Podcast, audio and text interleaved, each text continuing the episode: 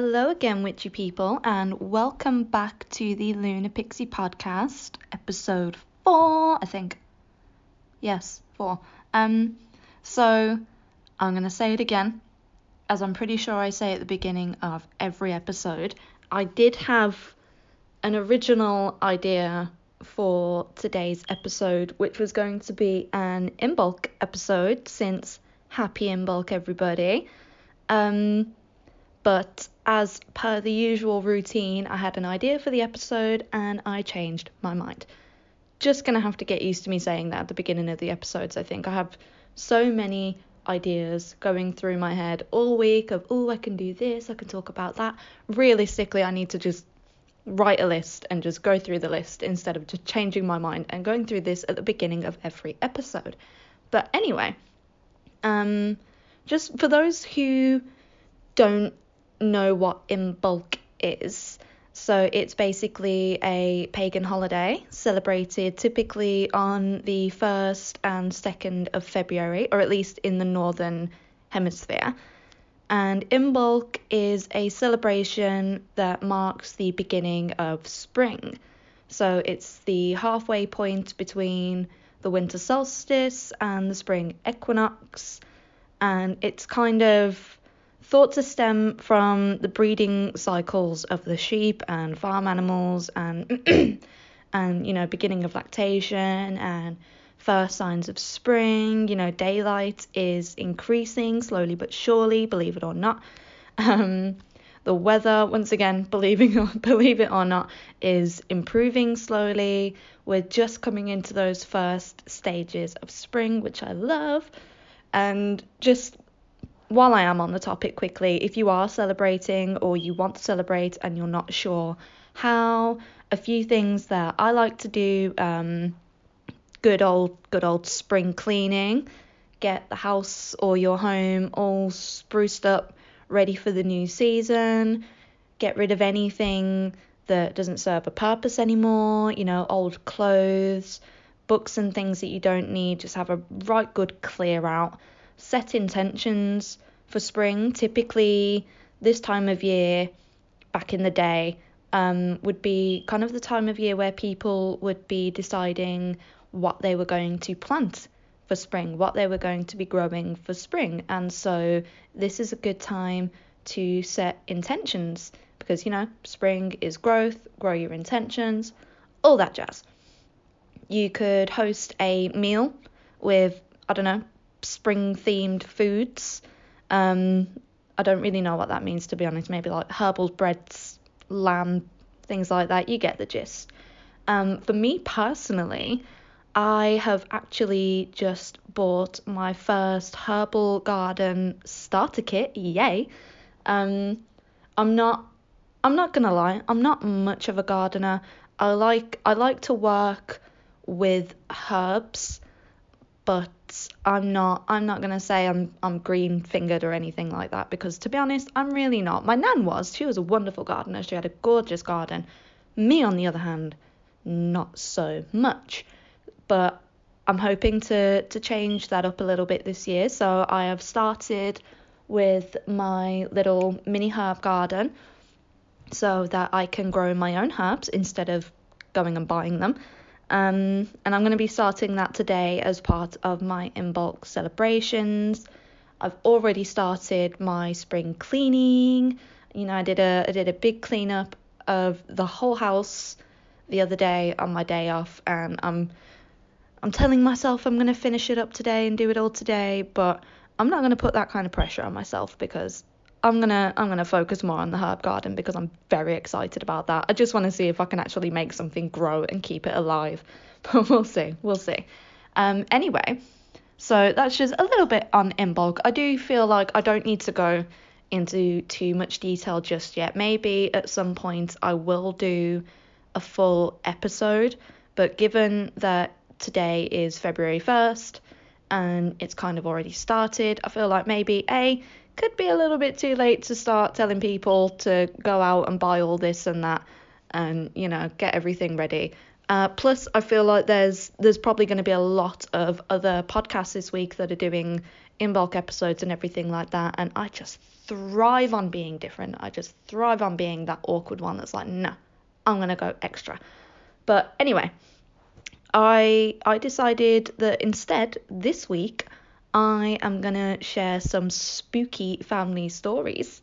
Um, I say family stories because all of the little little encounters that I'm going to be sharing today actually stem from either myself or members of my family.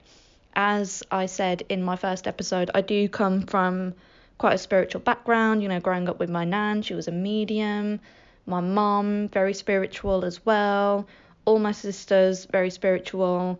Um, we all believe in ghosts as per how we were raised by grandmother the medium, of course.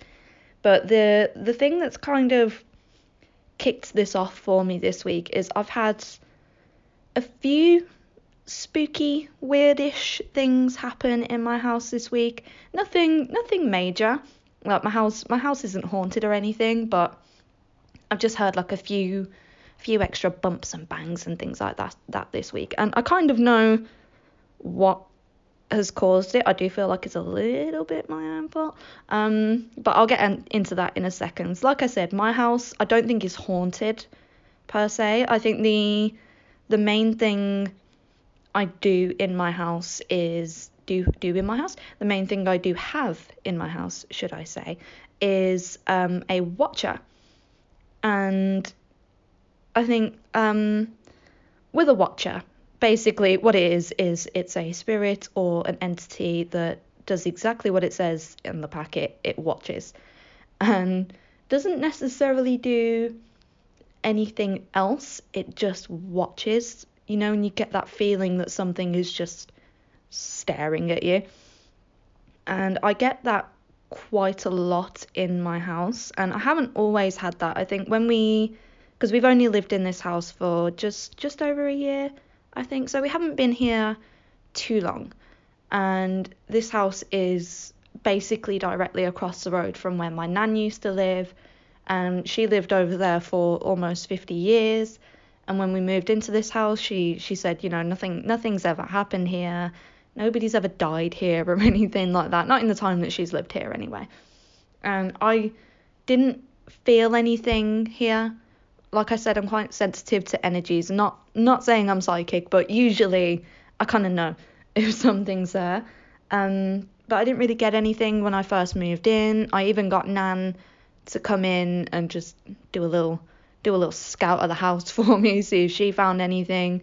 She said no as well, so I was like, okay, fantastic. Um, not gonna lie, a little part of me was kind of disappointed that it wasn't a haunted house. I do I live for the spooky. I'm not gonna lie. I love it. But I was like, okay, absolutely fair enough. and like I said, I do kind of feel like it's my own fault if there is anything in this house. I feel like some of the the things in this house are just family visitors. I do feel like my nan is here around me, you know, saying hello every now and then, or my uncle Bertie as well. That was my nan's brother. I feel like every now and then he might be here too. Um, for example, when I first moved in, we we were fresh in here. We didn't really have much at that point, and my kitchen has um, two light bulbs. And when we first came into the house, only one of them was working. Um, the other one just sort of wasn't, and it wasn't really an issue. Just kind of left it. And there was one morning I was getting ready for work. I was doing my makeup in the kitchen, and in my head, I was just kind of moaning.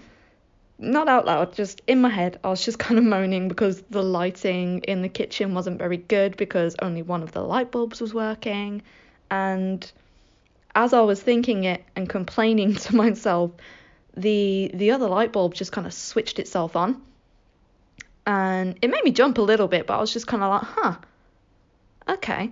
And I remember I immediately text my nan to tell her what had happened, and she texted me back and she was like, "Oh, it's probably Bertie, you know, fixing the light bulb for you and all of that kind of thing," because he was he was an electrician. So anytime something happens with technology or electrics or anything, that's kind of the family go to. Oh, it's Bertie. Um, but yeah, that was kind of the first thing that happened in this house. And the light bulb still works. It's still absolutely fine, like over a year later. So I don't really know what happened there. Skeptics have probably got all their own theories, but my theory is good old Bert.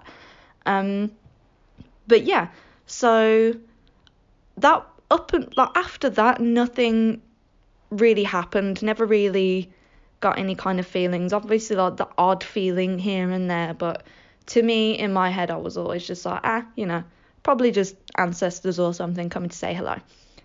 Um, until I had a friend over for a sleepover.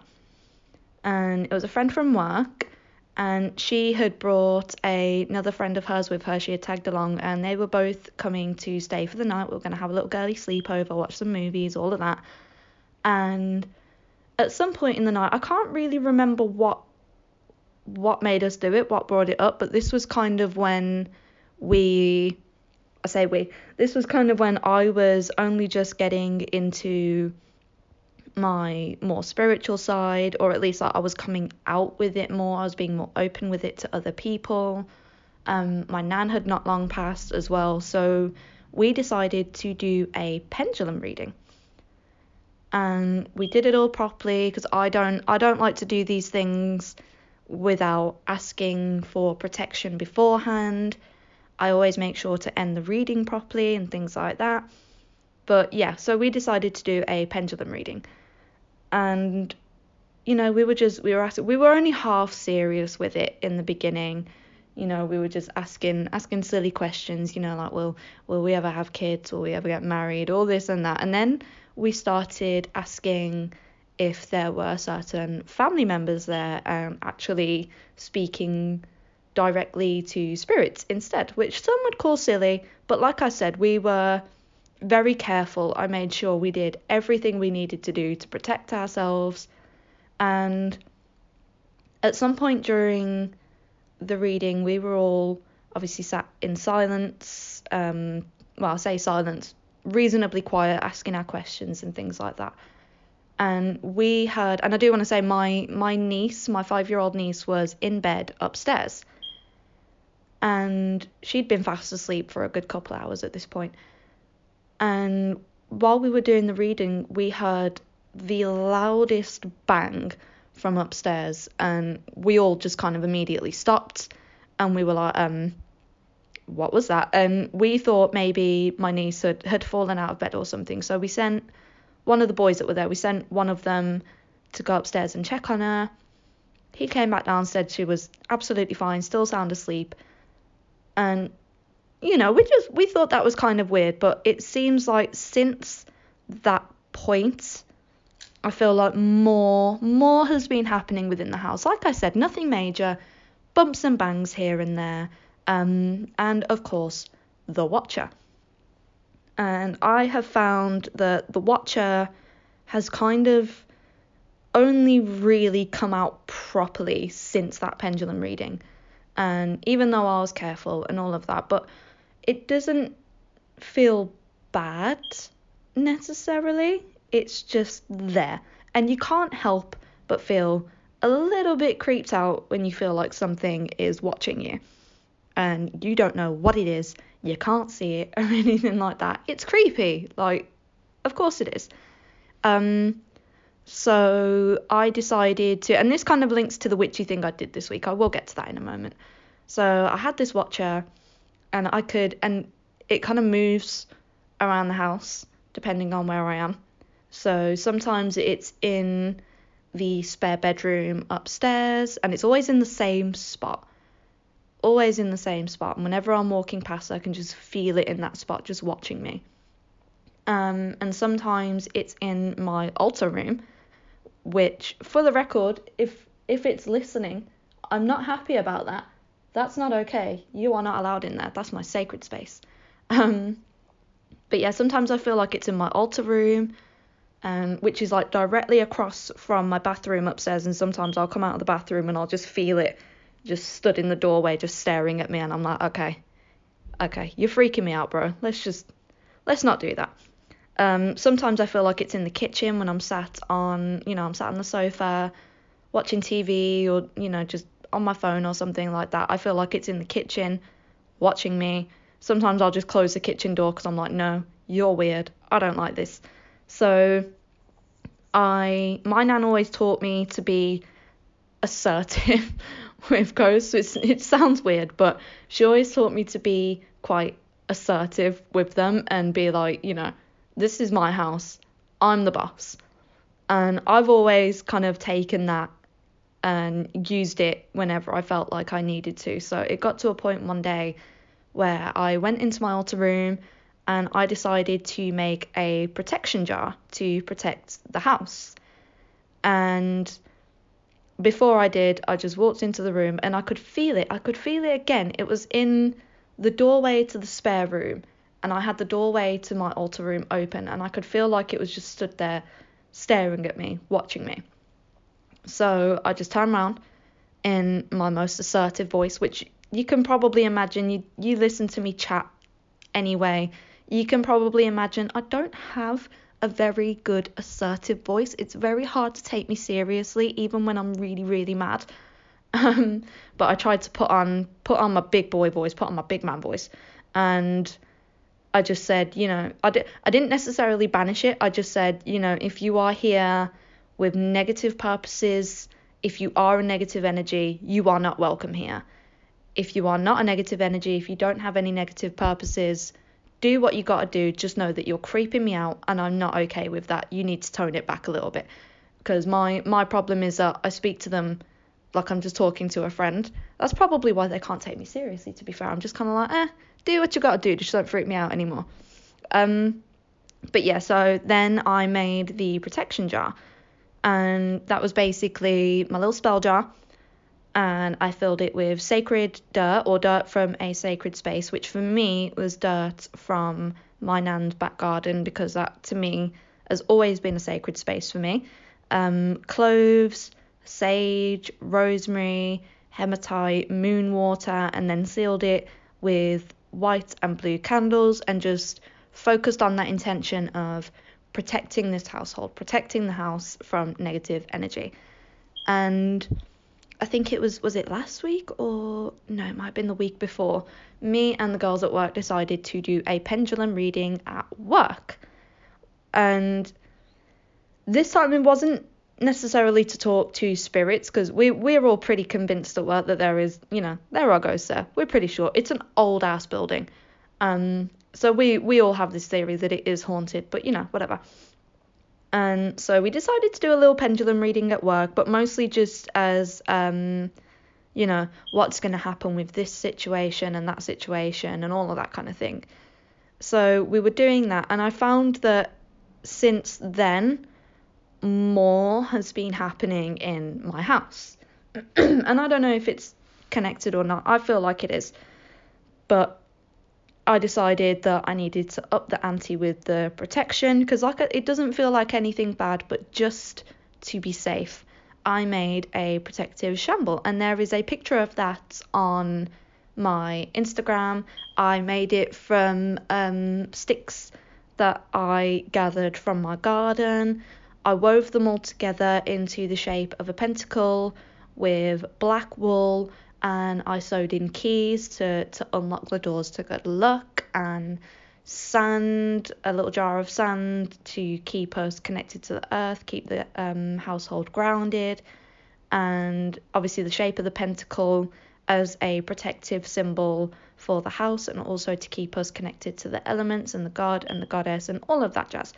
And that was kind of the witchy thing I did this week was making that. And if you do want to see it, feel free to have a look on my Instagram, lunapixie2306.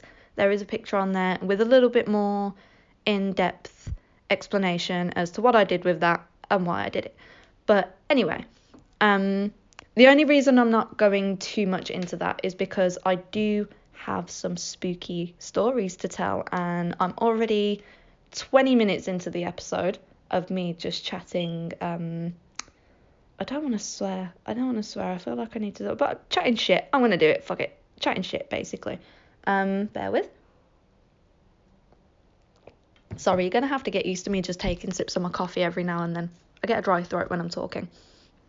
But yeah, so few spooky stories. So, like I said, these stories are going to be um, from my family primarily. Um, so, obviously, me and my sisters, or at least my older sisters, grew up living with my nan. And nan would never admit it, I think mostly because of how young we were and because she didn't want to scare us or anything. Um, she'd never admit it, but that house was that house was haunted, bro. And one thing, it wasn't necessarily anything bad because when when she did talk about there being any spirits in the house, she did always say, you know, it's just family. They're not here to hurt you. They're just watching over you, and you know all of that, all of that kind of thing. So we grew up living with Nan, Nan's haunted ass house, and you know there's there's a couple of stories from when we were growing up. so, for example, one that I think me and all of my sisters remember is the Lego on the table. And I think it was, it must have been before, I think one of my sisters said it was like between Christmas and New Year. I can't remember exactly how many years ago. I know that I was quite young, so it's got to have been coming up 20 years ago at least. Um, and we had, I think one of us had clearly got Lego or something for Christmas, and we were playing on the table in the living room with it and while we were playing, a piece of Lego just kind of moved across the table on its own. Not even like it had been blown by like wind or a breeze or anything like that, but like somebody had physically got like their finger on it or something and slid it across the table. And we all just kind of stopped and were looking, and even Nan stopped and was looking and was like, Who touched that? And we were like, uh, no one. Um, but yeah, it was just little things like that. Sorry, I've got a really dry throat today. Um, and then there was also the time two of my sisters were upstairs in one of the bedrooms, and they were I think they were playing Snap, and things got I don't know if any if any of you have ever played Snap. I don't know. I don't think it's just a Brit- British thing. I don't think it is, but basically the thing with Snap is you know you all get a certain amount of cards each, or you know if there's two of you, you get half the deck each and you put a card down and if it matches I think it depends on your rules but in our house it was always if the numbers are the same when you take turns putting the cards down you have to snap it.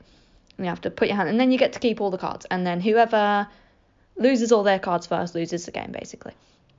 Um so yeah they were sorry they were playing snap in the bedroom upstairs and naturally when you're playing snap it's a very simple game, but it's very easy to get really into it and really competitive. So, you know, as you as you snap the cards, you shout snap and it can get loud, bro. It can get loud. I know whenever I play snap, I go wild. I turn into a different person when I play any game, to be honest. And as they were playing, I can't remember which two sisters it was anyway. Um, but as they were playing snap, they they heard someone very loudly go shh and they just kind of stopped and were like, um, what?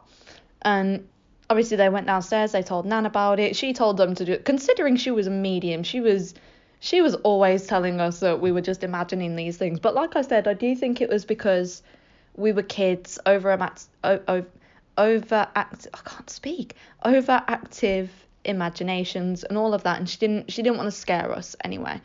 Um, so for example, the time for me where I I was, I was so young and I was the youngest in the house and I grew up with four of my older sisters in the house as well. Um, when I tell you a house of five girls, absolute savages, pure savages. You would you would think that it would be you know all sleepovers, peace and love, doing each other's nails and hair and things like that. No, savages, a lot of them.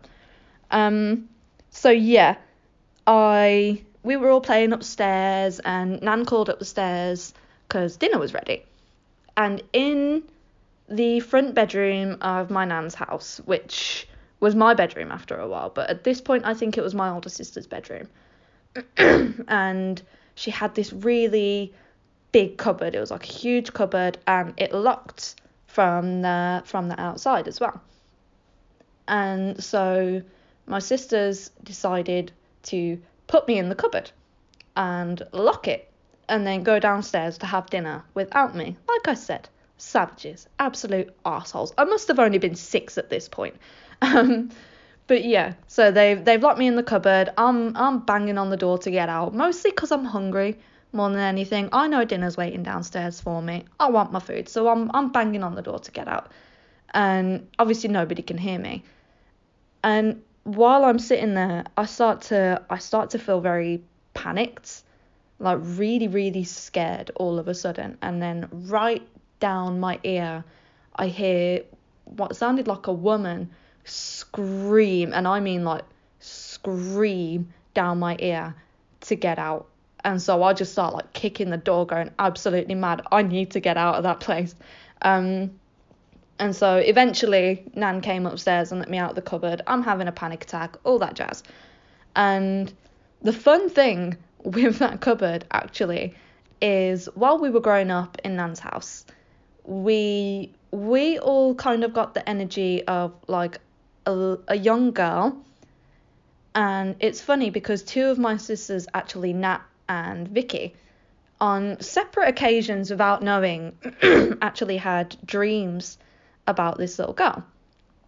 And it wasn't until I think a good few weeks later where they finally discovered they had essentially had the same dream about being in bed and looking up. And I think at the end of the bed was um, a young girl with short blonde hair in a white nightgown with no eyes. And it does sound very typical horror movie. It really does, but it happened and it was super weird. And they were like, oh my god, we dreamt about this girl, how weird. Um, and we all just kind of accepted that this girl was in the house, you know? So for me especially, I felt that girl everywhere in that house and I did not like her. Mostly just because, you know, being young and when you're hearing bumps and bangs and things like that. And I would spend a lot of time alone in that house when my sisters would go to my mom's for the weekend and sometimes I would just stay with Nan for the weekend and we'd have our little weekends to ourselves. And you know I'd be in my room playing and I'd hear like bumps and bangs and things like that. And I think once I got to a teenager I was getting I was getting sick of it because it was it was keeping me up at night with these bumps and bangs and like scratches in my walls and things like that. I was sick of it so I, not quite realizing that it would work, I, as a joke in front of my sisters, banished the little girl to the big cupboard in my room because I didn't use that cupboard anyway. And I banished it and I said, you know, as a joke, go on, get in the cupboard. I opened the cupboard door, waved my arms at it, said, get in the cupboard, and then I closed it and I locked it. And I said, nobody opens this cupboard. She's stuck in that cupboard now. Nobody opens it. And it was all just a joke until that night, I think it was like two or three o'clock in the morning. Because as a teenager, I had I had insomnia. I think most people did as teenagers. Um, I had quite bad insomnia, so it was like two or three o'clock in the morning, and I'm lying there, I'm watching TV, and the cupboard door starts like shaking, and I was like, huh, okay. And I tried to just ignore it, you know, went to sleep, whatever, and it, it kept going until about must have been like four in the morning. It would not stop. It kept just shaking like someone was trying to to rattle the door. And then this basically happened every single night between two and three in the morning or two and four in the morning. Every single night, this cupboard door would start rattling. And my theory was that this this spirit was not happy that I had banished her to the cupboard and she was trying to get out, but I was like, no, not happening.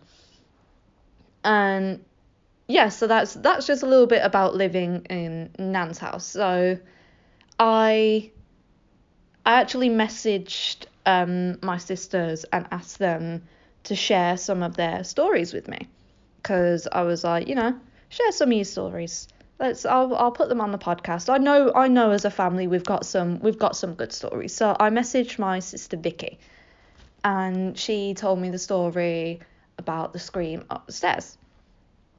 And I asked her I asked her about it and she said, um, this is this is the message she sent me. She said, Well, I woke up and it was the middle of the night, I'm talking 3 a.m. and everyone was asleep, like the house was silence, And I was settling back down to go to sleep, and just out of nowhere, and it made me jump, from the bottom of the stairs was this really loud voice just screaming my name. Like it was the most urgent thing in the world, just screaming my name. And nobody else even stirred, nobody else even heard it. But I couldn't move or sleep until the sun came up. and I remember her telling me that story when it happened, actually. So freaky. And then there was another one that she said. And this one was actually at my mum's house on one of the weekends. Um, and she says, so I was like 15 and everyone was over at mum's house and they were going out shopping. I didn't want to go, so convinced mum to leave me at hers, just to leave me there. So I'm on the laptop and I'm on my own. And Meg, Meg was a dog. I used to love Meg. Meg, uh, the dog, started just going crazy. Like she was, she was just barking at a space in the living room and nothing was there, but she was growling and baring her teeth at nothing. And I started to feel like something really horrible was standing in the room with me, like something really, really dark was in that room with me. Um, so I phoned Nan and asked if I could come home because I was freaking out. Nan said, Yes, of course, I'll get you a taxi. Taxi is coming now um, just go and wait outside and come home. So I phoned Nan to come home. I grabbed my stuff and I I went to run out of the door. I just grabbed everything. I opened the door and I went to walk out. And just as I passed the front door, something grabbed the back of my shirt and yanked me back into the house, like off my feet, yanked me back into the house. And I remember my sister telling me that story actually, and I feel nobody really seemed to believe her at the time. I know that my nan believed her though, because I remember my nan telling me about it years later. Don't think she knew that I, I already knew the story, but I remember my nan telling me about it years later. And she was telling me how my sister Vicky was literally like bawling down the phone. She was terrified. Like she called her after this thing had pulled her off her feet as well, just basically screaming down the phone. She was so upset. And the thing about my mom's house, um, it's not where she lives now. This this was when she lived in in a different house, and we we all knew that house was like super haunted, super super haunted, and it wasn't good haunted. Like I I hated that house and. I'm not I'm not even sorry mom if you listen to this because you know I hated this house. You know we all hated that house. I mean, mum hated the house herself, to be fair. Um, but that house was like super haunted. So, for example, my mum's bedroom, the bedroom at the front of the house, we we all had the same energy in that room. There was something in that room that was just not even bad. It was like evil. And I personally felt like, and I know my sister's kind of got the same vibe. I personally felt like it was like an older man kind of vibe, like a very old man kind of vibe, and he was like angry, not happy that we were there at all. And I remember once um, me and my other sister, Lisa, like I've said before, I've got lots of sisters, try and keep up. Me and my other sister, Lisa, were in the house alone. Everybody else had gone out for the weekend. I can't remember where they'd gone. I think they'd gone like partying or something. Um, everybody else had gone out, and me and Lisa decided to stay back and we were going to have like a movie night. And in my mum's bedroom upstairs, she had like a big shelf, big, big shelf, just full of DVDs. Yes, this was back before Netflix. This was when DVDs were still relevant. And we wanted to pick some DVDs, it feels weird saying DVDs now as well. Usually, like I said, you just whack on Netflix now and it's done. Um, but we went to pick some DVDs anyway. We went upstairs and we were looking through the DVDs, and on the top of the shelf, Mom had um, lots of crystals. Because, um, like I said, she's always been spiritual. She's always has had um, her crystals and things like that. And on the top of the shelf, she had all these crystals and then on all the shelves underneath, all the DVDs and books and whatnot. And we were looking for some DVDs, and we hadn't touched the shelf at this point. We hadn't even touched it. We were we were just kind of leaning next to it, just looking into the shelf at the DVDs. And while we were both kind of leant down looking, not touching, all of the crystals, not even all at the same time. I think if we'd have knocked the shelf or anything, it would have happened all at once. But one by one, these crystals started just flying off the shelf at us. And naturally, two teenage girls, we screamed and we ran, as you do. And I, I, I don't even know how to explain that. It was super, super weird. And and then it was also something in the back the bigger back bedroom in that house as well. We all we all had this weird feeling in there, and it was my my little brother and my little sister's room. Um, I think it was just my little sister's room at this point actually, but she had like bunk beds in there and everything for when we came to stay. And obviously they had all their toys and everything in there, and sometimes we would be sleeping and we would hear one of the toys going off. Like kids' toys freak me out. I'm gonna be real with you. Kids' toys really freak me out, man. Um, especially the ones that make noise. Like you know, you get these like baby dolls where you you press the belly and it and it says like mama or something like that. They are vile, disgusting. Hate them. They really freak me out. But my my younger sister had a lot of that stuff growing up. Um, so there was always like some toy going off or something in that room. And it got to a point where my I remember my older sister Shell, yes, yet another sister for the list. Try you don't need to remember the names. I'm just I'm just saying it so I can try and remember the stories more than anything. But my older sister Shell basically one day, like I said, we did this stuff kind of half seriously. It was never it was never too much of a serious thing for us. At this point we were teenagers and we do still kind of only take it half seriously. We grew up with Nan always telling us, you know, don't don't be scared, be assertive. Be assertive with the ghosts. And that's where obviously I, I told the watcher to stop trying to scare me and things like that. And so Shell also took this advice with whatever was in that bedroom. And one night we're trying to sleep and there's just like bumps and bangs and things like that and it's keeping us awake, doing our heads in, especially Shell somehow.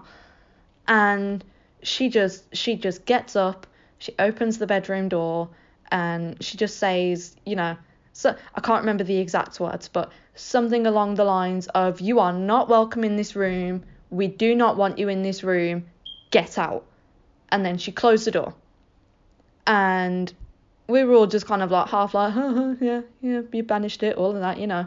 And it, but then the toys and the bumps and the bangs stopped for like a good while after that. And instead, just like the cupboard in my room, just like the cupboard in my room, every night around the same time, I think it was once again like two two or three o'clock in the morning, the the door to that bedroom would start shaking, like violently shaking, like someone really wanted to get in, but they couldn't. And there wasn't like a lock on the door or anything.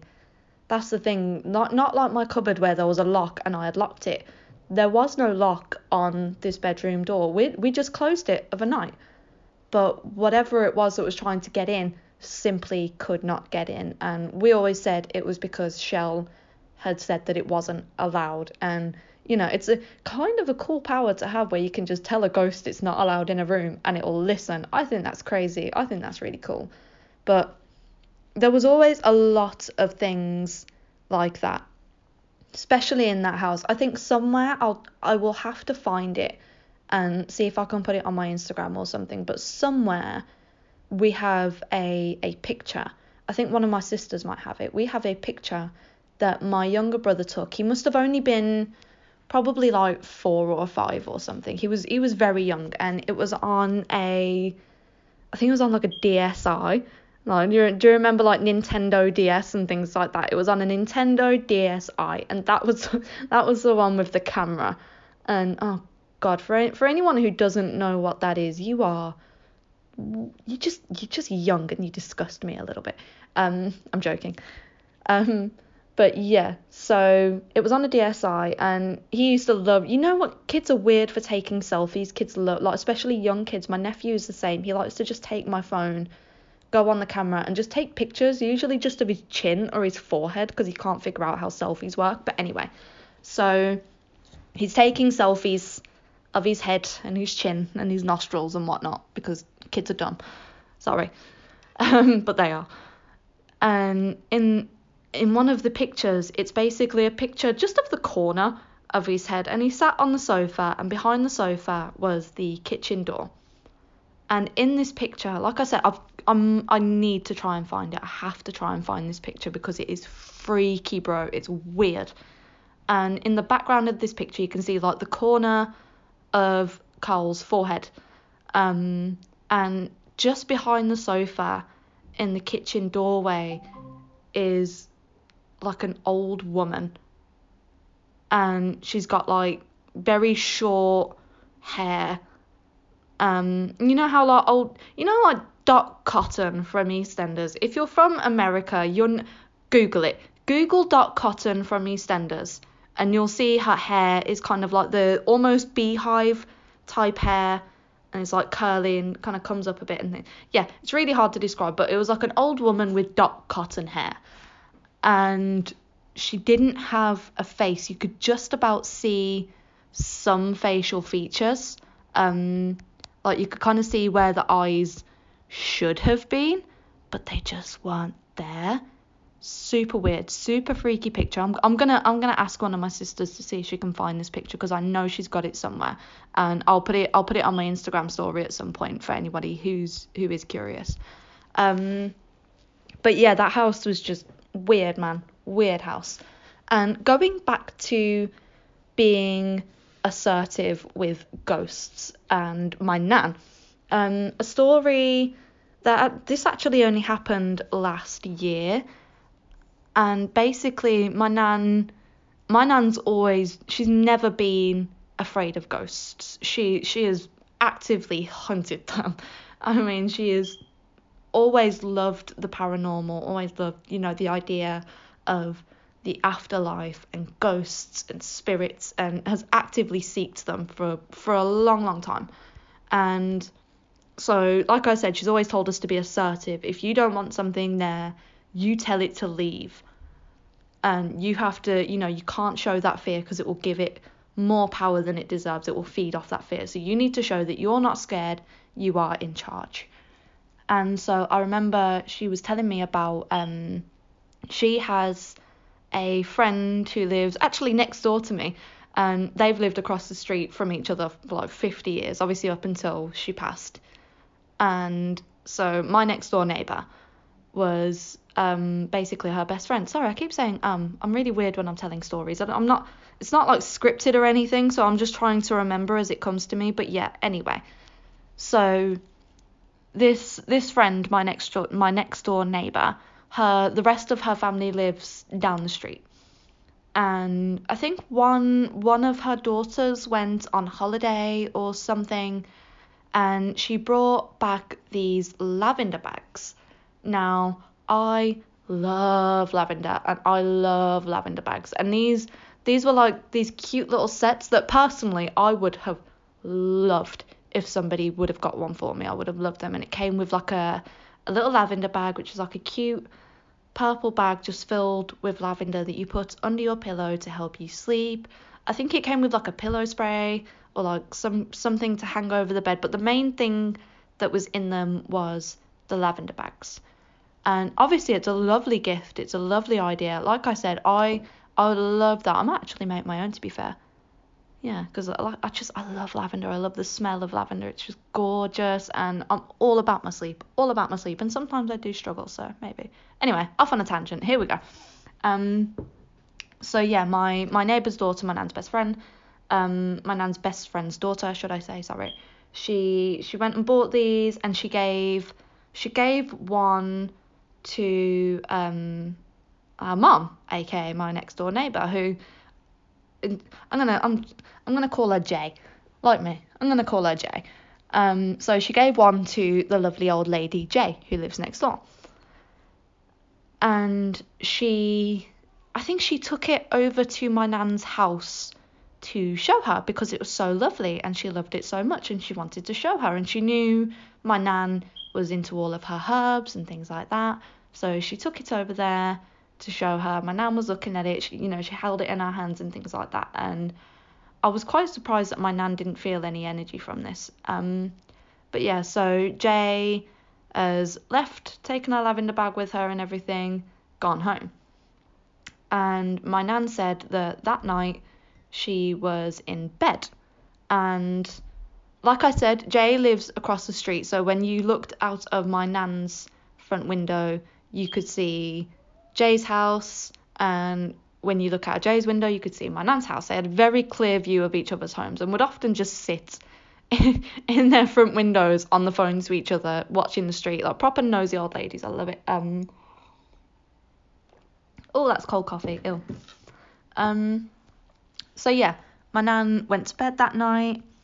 She she was sound asleep and she said she woke up because suddenly she could feel the blankets around her getting tighter and tighter, like something like on both sides of her, as if someone was above her and they were like tucking the blankets underneath her tighter and tighter and tighter so that she couldn't move. And she said for a split second she was a little bit freaked out. She was like, What's going on? And then she kind of woke up properly and realized what was happening. So she she flung the blankets off. She jumped out of bed, and in spectacular nan fashion and anybody who listens to this and knows and has ever met my nan you can just imagine how she said this she jumped out of bed and I'm so sorry excuse my language when I say this but she jumped out of bed and she just went you better fuck off and and I, re- I really do try to watch my language when I'm doing this but but it's just so typical Nan, and it and it just makes me really happy when I talk about her like that. And yeah, so she jumped out of bed and she basically just went, "You can fuck off. You are not welcome here. You better get out of my house right now." And she said she was she was like a little bit freaked out. She was just like, "Okay, that was super weird." She said whatever it was, she didn't like it. She did not like it. It did not feel like an energy she had felt before it felt heavy, it felt dark. She didn't like it, so she told it to do one. Um, and she went downstairs and she sat down at her table and she hadn't turned any lights on, she hadn't opened the curtains or anything. She had just sat at the table and she had she'd lit a fag and she just she was just having she was just having a quick smoke before she went back to bed. She's just to try and calm herself down. And she said as she was sitting there, the phone started to ring. And obviously, I think I think it must it must have been like must have been like one in the morning or something, because she was like, who, who is calling me at this time? What the hell? And she's answered the phone, and it was her friend Jay across the road. And Jay was like freaking out. Apparently, she was really freaking out. She was like, oh my god, Kathy, I don't know what to do. There's something in my bedroom. I don't know what to do. I don't know how to get rid of it. It's scaring me and all this and that. And she was like really freaked out. And my nan was just kind of like, okay, you know, how how did you even know I was awake? And she was like, I, I didn't. I just I just felt like I needed to call you because I'm really freaked out. I needed to speak to someone. And so my nan my nan just said to her, listen, you need to go back into your room, be assertive. We love that word. Be assertive. Tell it to do one. Tell it it's not welcome there, and just you know, it will be fine. Don't worry about it. And so obviously they've they've just done their thing. Nan's finished her fag, gone back to sleep. And she was telling me about it the next morning, and then she she kind of had this revelation while she was on the phone on the phone while she was talking to me and she was like oh my god it's the lavender bags because oh i forgot to mention this bit because um on the same day before all of this had happened um there were so there were three lavender bags jay had one and her two daughters had one each too and the one daughter that same day get it uh, the same day that she had got the lavender bag um, a random fire had started in her kitchen or something. I don't know the details, but basically, Nan, Nan said that a random fire had just started in her kitchen. Nobody was hurt. It wasn't a big fire, but just ran out of nowhere. Something had set fire, so she put that out. And the other daughter had messed up her back because she was walking up the garden. And as she was walking up the garden, something. According to her, something like pushed her. She said she didn't trip, she didn't fall, it wasn't the wind, she felt something push her and she really messed up her back. And my nan was telling me about all of this, and then she told me about what had happened to her and Jay the night before. And she had this revolution, and she was like, "Oh my re- revelation, sorry." And she was like, "Oh my god, it's the lavender bags." And she was like, Jay had one, her two daughters had one, and Jay had brought one into my nan's house. And so she came to that conclusion that it must it must have been the lavender bags. There was something attached to those lavender bags. And so she called Jay, she told them all to get rid of the lavender bags. And that was kind of the end of that. But that's just just a prime example of my nan being assertive with ghosts. I love that story mostly just because of how my nan reacted to it and how she handled it. I just I found it hilarious, even when she was telling me about it. And like she was still a little bit freaked out, but I just I couldn't help but have a little bit of a giggle when she told me how she'd reacted to that. But anyway, so another story, and this one is from my younger sister Kira, and I'm gonna read this as she messaged me because like I said, I just messaged my sisters and asked them to to send me their stories so that I could share them. And so I'm gonna read out the message that she sent to me because the there's a couple parts of it that I just love the way she words things. I just find it really funny. So this is Kira's experience of the house where she's living now. So she's living with um with her dad now, and this was when she first moved into her dad's house. And it goes. So the first time I moved into my house, there was always activity in the front bedroom, like bangs and movements, and no one sleeps in there, so I was a bit like, mm, okay. Then every time I went in there, it was like a really weird feeling, like really dense, and it was always freezing for no reason, even when like the heating on and things like that, it was always freezing. And when Jaden, that's my nephew, was a baby, he was lying on the bed in there with everyone around him because he wasn't at the rolling over stage yet because he was so young. But, anyways, he was literally rolled off the bed, and everyone in that room saw it happen and said it looked like someone had rolled him off and he didn't move himself because um, as as she said before in the message that he was too young to roll himself so it looked like somebody had moved him and that was weird and she says, I was in there at some point a few weeks later trying to sort everything out and I heard the little bangs and movements and I said out loud, okay, get out. Because I'm used to this kind of thing. Once again, being assertive, we love it. And it stopped. And I was like, okay, coolio, I've solved the issue. I didn't, in fact, solve the issue what I did do was allow it to roam the rest of the house. So I kind of got used to it all. I had Lisa over one night and she slept in my bed. And in the middle of the night, she woke up. Bear in mind, she was half asleep. And someone else, she assumed it was Chris, Chris is the dad, um, was leant over next to the bed as if they were doing something on the floor. They noticed Lisa awake and went, shh uh, as in go back to sleep kind of thing. So she turned over and I was asleep next to her. And in the time she turned over, this person was now leant over my headboard looking at me. this bitch just went to sleep and left me, which is jarring, but anyway. she told me about it in the morning, and Chris said he hadn't been in my room or anything, so we were like, okay, very strange. She described this person as just a shadow man. Like, they don't really have an appearance, they're just sort of a shadow. And I was like, okay, very creepy.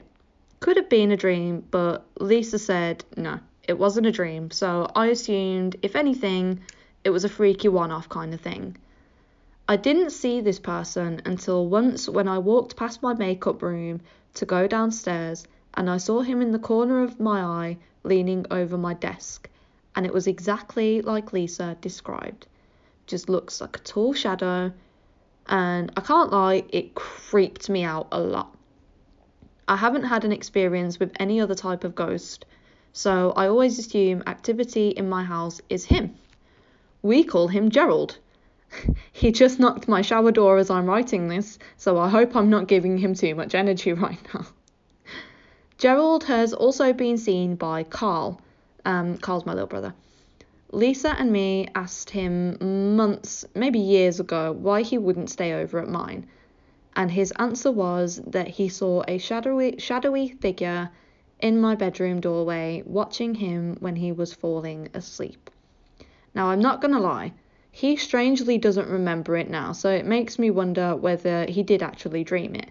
But the fact he said it when me and Lisa don't talk about Gerald in front of him because he's a non believer makes me question it a lot. Gerald is a bit of a dick sometimes but overall he minds his own business. My boldest memory is when I was doing my hair in the bathroom mirror, and as I turned to walk out, the door flung in my face and gave me a bump on my head. There was obviously no one else upstairs, and it couldn't have been me because the door was almost shut and flung towards me. So, yeah, other than the occasional violence, Gerald is sound. And to the main reason I wanted to tell that story is because not only is that super creepy that she's you know the shadow people scare the living hell out of me. I I don't think I myself has, have ever experienced or seen a shadow person. I've seen like little little bits of movement in the corner of my eye and things like that, but I don't think I've actually physically seen a shadow person. But I've heard a lot of stories about people who have. And one of the main reasons I wanted to tell that story is because of the Gerald is a little bit of a dick sometimes, really made me laugh, and the ending of other than the occasional violence, Gerald is sound, that just made me chuckle. And so I know I've kind of I've oh my god, I've been talking for almost an hour. Wow. Um so yeah, I know usually when people tell spooky stories, they try and make it sound a little bit more spooky. But when I say that things like this happen so often to me and to pretty much everyone in my family, we we don't know how to make it sound creepy anymore. It's just so normalized for us. And you know, I, I do listen to some podcasts, you know, telling spooky stories and things like that. And I do love when people proper spook it up and you know, they do the background music and things like that. But this is just me talking and telling a couple stories about my family, just just like I would if you were sitting here in person with me and I was just telling you all this stuff. So I I'm gonna end the podcast with the story of when I visited the most haunted house in England, and that's not just me saying it. That is like an actual I'm gonna I'm gonna call it a fact because to me it's a fact. And I'm not gonna go with the usual um, you know, pulling a card, question of the week or anything like that. I might do question of the week, but I'm not going to do the usual pulling a card or anything because I've I've already been talking for an hour and telling these weird stories for like an hour. But I'm going to end it with the time me and my fiance Paddy, we went to Stratford upon Avon last year for our anniversary. We had a couple days there, lovely couple of days as well. It was during the summer. Um, we did all the touristy things. I had like a list of things that I wanted to do while we were there. Um, because for, for those of you who don't know about Stratford upon Avon, it is the birthplace of William Shakespeare. And it's actually not too far from Birmingham either, which is like super convenient from us. And it is a gorgeous place. It is beautiful and so historical, and I loved it there. And so that's where we went for our anniversary. And I wanted to do all the touristy things. I wanted to do the butterfly farm, which we did. We took a boat out onto the river. We took a little rowboat out. It was so sweet and romantic. Um, we did try to find Shakespeare's grave. Um, we we kind of found where it was. It turns out it's like inside the church. I was kind of hoping it was just like a normal grave, and that's why we went there at like one in the morning. That was my fault. I should have researched that first. Um, and we what else did we do? We went to what did we do? We saw Shakespeare's um house. We saw saw the house where Shakespeare was Shakespeare was born. Went to the all year round Christmas shop and all of that. But my absolute favorite thing that we did was the haunted tour. And the way it was advertised was just like a just like a haunted house type thing. Um, and we thought it was going to be one of those where you like walk through like a fake haunted house and you know people jump out at you and all of that kind of thing like, you know all of that and we wanted to do it just because it was a bit of fun and you know, they had pictures of people in costume and things like that on the advertisement. So we were like, yeah, that sounds like a laugh. Let's go. That sounds great. And so, Jesus, I don't know if you heard that. Some someone on a motorbike just went past and made me jump out my skin. Um, but yeah, so we went to this thinking it was going to be like a novelty thing, and it wasn't until we got there that we realised it was an actual proper tour of what what is known to be the most haunted house in England. And so obviously when I find this out, I am so much more excited than I was before. I was like, "Oh my god, yes. Absolutely. Let's do this." And we got there and we we went during the week. So everything was a bit more quiet than it would have been on a weekend. I can imagine a weekend in Stratford, everything's booming. Um, but everything was a bit more quiet because it was during the week. So it was just me, Paddy, and one other couple and the tour guide. And so we we walked through with the tour guide and what they do is they turn off all of the lights in the place because it's a it's a museum during the day. It's like um it's like a history museum where they do like school trips and things like that during the day. And so she took us through and she gave us like a lantern per couple. So everything was pitch black apart from the two lanterns, no, the three including hers, three lanterns.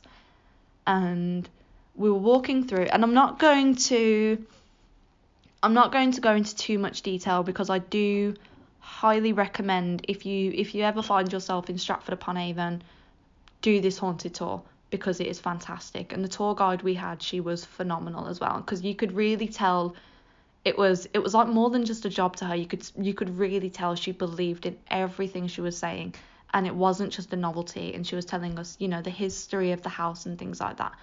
Um I'm just going to talk about kind of my experiences while I was there without going into too much detail and giving like spoilers of the tour or anything. So immediately we walk in and we're in kind of the gift shop part, tells us about the gift shop and everything and, you know, the story behind the gift shop. Like I said, I'm not going to go into too much detail about that because I don't want to spoil it if anybody does happen to go. Um, and then she's taken us through and taken us up these stairs, told us a little story about these stairs and that. And then we've got to the top of the stairs. And as we were standing there, I'm gonna I'm gonna tell a little mini spoiler just because it's it relates to my my experience here. Um, as we are standing at the top of the stairs, I was wearing like a like a choker necklace type thing, and I don't typically wear them too tight. I wear them just tight enough so that they sit properly on my neck, but not so tight that I can't breathe. And we were stood there. She was telling us more about the history and things like that. And while I'm stood there, it felt like somebody had grabbed the back of my choker and they were like pulling it and tightening it, almost like they just got one little bit and they were like pulling it back and it was getting tighter and tighter around my neck and I was I was having to like sort of pull it back out. I was like grabbing the front of it and pulling it back out and then every time I let go it would do it again and it was getting it was like I couldn't breathe. And it just felt like this thing was getting tighter and tighter around my neck and it was it was really starting to freak me out. And then right as that was happening, the the tour guide was telling us about how a man was hung over the stairs that we were standing at the top of and she was telling us the story of that and how that had happened and things like that. And it it wasn't even that it had actually happened. She was telling us that it was a theory of how this man had died.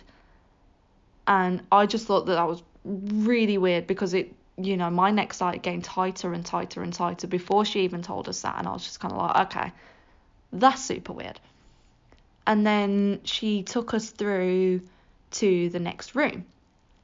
And from this room, you could kind of see through into the next room and then into the room after that, just barely. Like I said, all the lights were off, so you couldn't really see anything. I could just vaguely make out the doorways. And so we're stood there. She's she's telling us about you know the room that we were stood in at that time, and she said to us um, that we were going to turn off the lanterns and we were going to stand in the darkness in silence for a minute. She said she likes to do this on the tours to see what people do experience and to see if anything does happen. You could clearly tell she was well into the paranormal. I was loving it. And so we've turned off the lanterns and we stood in silence and it's pitch black. But the only thing I could focus on was so we had the doorway we were stood next to, and then another large room, and then a doorway on the other side of that room.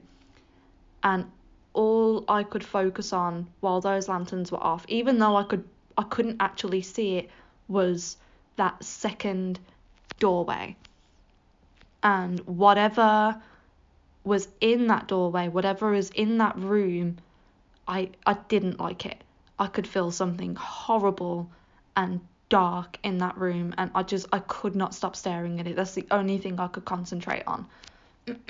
and so um you know, we heard like um like a couple little creaks and steps and things like that and turned the lanterns back on. We do we discussed what had happened and I I chose not to say anything because I didn't I didn't I didn't want to you know, even even though we were all there for the same reason, I don't always like talking about these things because I don't like the looks people give you when you're telling ghost stories, you know, like the skeptics looking at you like you're a dickhead basically.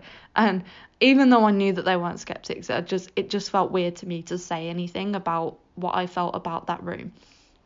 And so we walked on to the next room.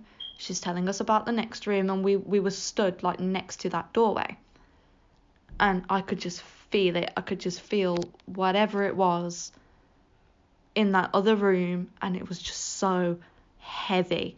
It was like, it was really, really heavy, and almost like it was sort of dragging me towards it. Like I was, it was weird because I, I really didn't want to go in that room because of how horrible it felt, but at the same time, I felt like I, I was desperate to get in there. I don't know if it was just like curiosity or if something in that room was like pulling me towards it, but I was just, I needed to get in that room, but I also needed to get as far away from that room as possible. And then she's finished what she was saying about that room um, that we were stood in, and then she said it was time to go into the next room, which was the freaky room. And before we went in there, she she turned around to us and she said, "I'm going to warn you um, this is the most haunted room in the house, basically. And, you know, there is something we think very evil in this room. And once again, I was like, oh my God, I knew it.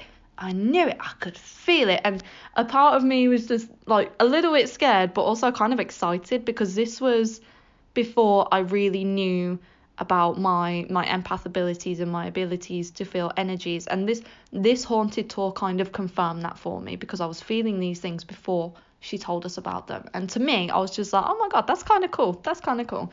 Um, but yeah, so she warned us. She told us that it was, you know, it wasn't a nice room to go in. And she did say to us, if anybody feels like they need to leave while we are in there, just say so, and we will leave. And we've walked into this room, and it was like um, it was almost like a stage type thing with all these oh horrible puppets. I oh disgusting horrible mannequin puppet things dirty. And right in the center it was like it was like a black hole of just bad energy and I, I I did not like it, but I didn't want to leave. I was just too curious.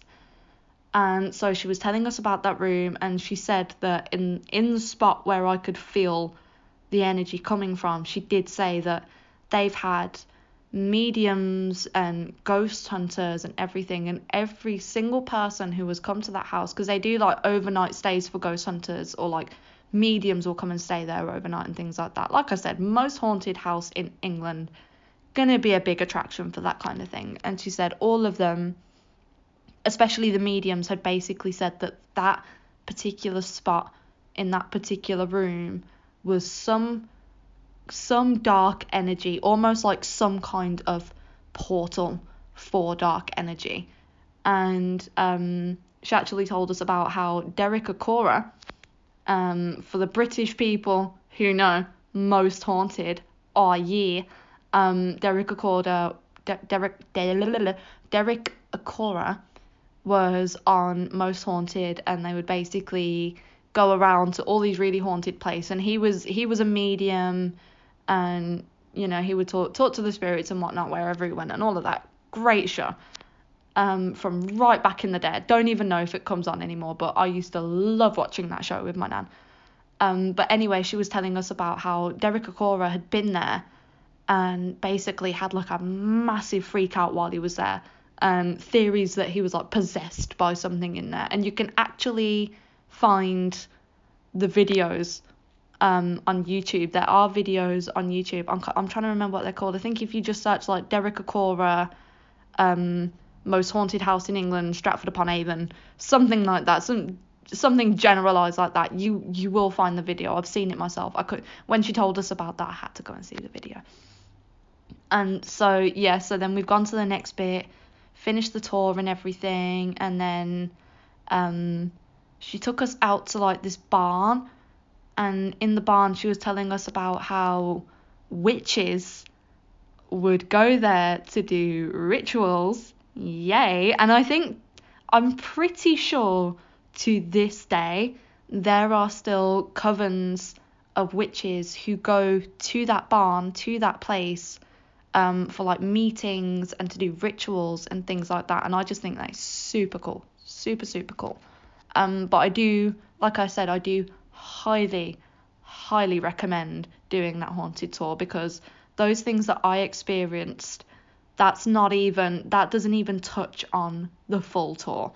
Um, but yeah, I think I do have millions and millions and millions. That's really over dramatic, but I do have lots of stories from throughout my childhood and you know all of my sister's stories and things like that as well but there is just it's already been 73 minutes of me just chatting your ears off and I'm I'm not going to say sorry it's a podcast that's what it's here for but yeah so maybe at some point I will share more stories I would love to share stories from outside my family too so like I said I'm not going to do the card pull or anything this week because it's already 73 minutes in but I am going to do question of the week which is, you've probably already guessed, what are your paranormal experiences that you would like to share with me?